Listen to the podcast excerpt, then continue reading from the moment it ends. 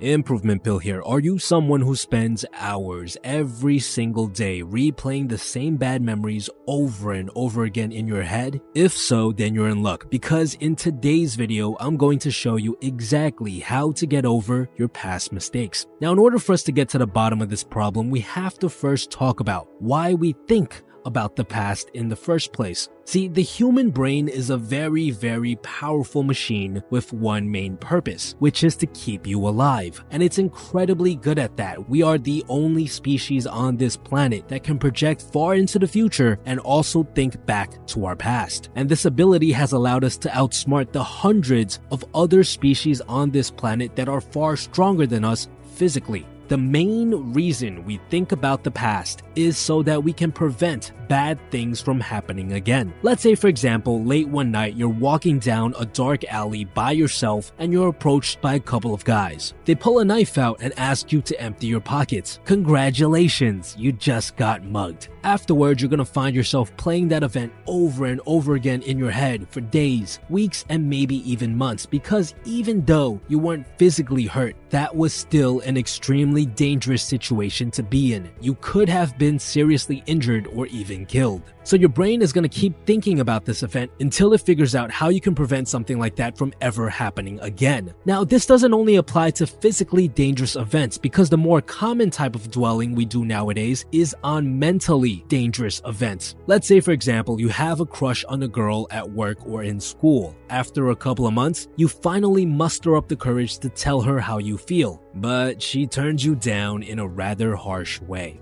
Even though this event didn't harm you at all physically, it does cause a lot of mental pain. Experiments have been conducted where they discovered that being rejected lights up the same pathways in your brain as physical pain. So it turns out that rejection does hurt literally. And because of this, your brain is going to see this event as something you need to prevent from happening again in the future. And it's going to keep dwelling on it until it figures it out. And it does so in a simple three-step process. The first step is by figuring out the why. Why did she reject you so harshly? Was it because you took too long to ask her out? Was it because you did so in a very awkward manner? Was it because you're not attractive enough? You need to figure out a why.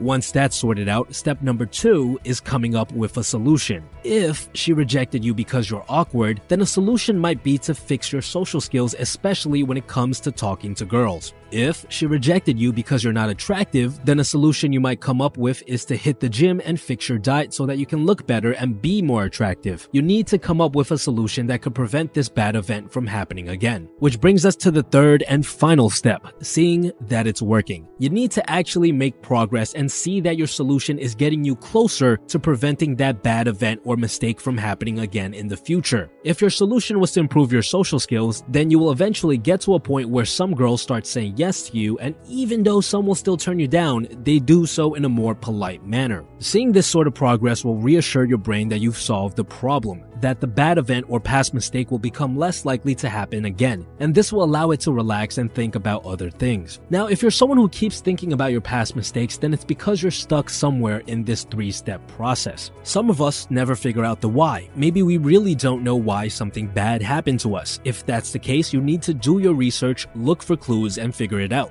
In the case of girls turning you down, reading a book on dating or relationships may shine some light on the answer. You could even ask a friend for their honest opinion on why the ladies don't fancy you. Or maybe we never figure out the why because we end up blaming something that's out of our control. Some guys, after getting rejected, will blame things like their height or their race, which are not things that you can change, and this prevents you from moving on, because these are whys that have no solution. You can't change your ethnicity. You need to figure out a why that is something that you have control over. Moving on, some of us get stuck trying to figure out the solution. If you have no idea how to solve something, simply Google it. Chances are there's a book or video out there that tells you exactly what you need to do. You just have to find it. Use the power of the internet to your advantage. And finally, some of us never see progress. It may be because you never actually applied the solution to your life, which could be because of numerous reasons, such as an identity issue, not believing that you are worthy of change, being in a bad environment that prevents you from changing, overeating, having an addiction, or plain old laziness. Whatever it is, you need to actually try and follow through with your solution. Another reason why you might not be seeing progress may be because the solution you decided on is ineffective, which does happen from time to time, because not every solution you come up with is going to work. Everyone is different, and because something worked for someone else doesn't mean it's 100% going to work for you. In this case, you need to simply try and test out different solutions until you find one that actually allows you to make progress. By unstucking yourself from wherever you are in this three-step process, you will allow your brain to do its job. You will have successfully taken steps to preventing the past mistake or bad event from happening again. And because of that, your brain will finally be able to let that memory go. And that's how you get over your past mistakes. This episode was brought to you with the help of the guys at Audible. If you're stuck trying to figure out the why or the solution part of getting over a past mistake, then Audible is something you should really consider, because the answers you're looking for are almost always found in books. Nowadays, I do just about all of my reading by listening to books on Audible, mainly because it allows me to read in places where I can't physically pull out a book, such as when I'm working out, commuting somewhere, or even when I'm doing my grocery shopping. Chances are the answers you're looking for is somewhere on the platform.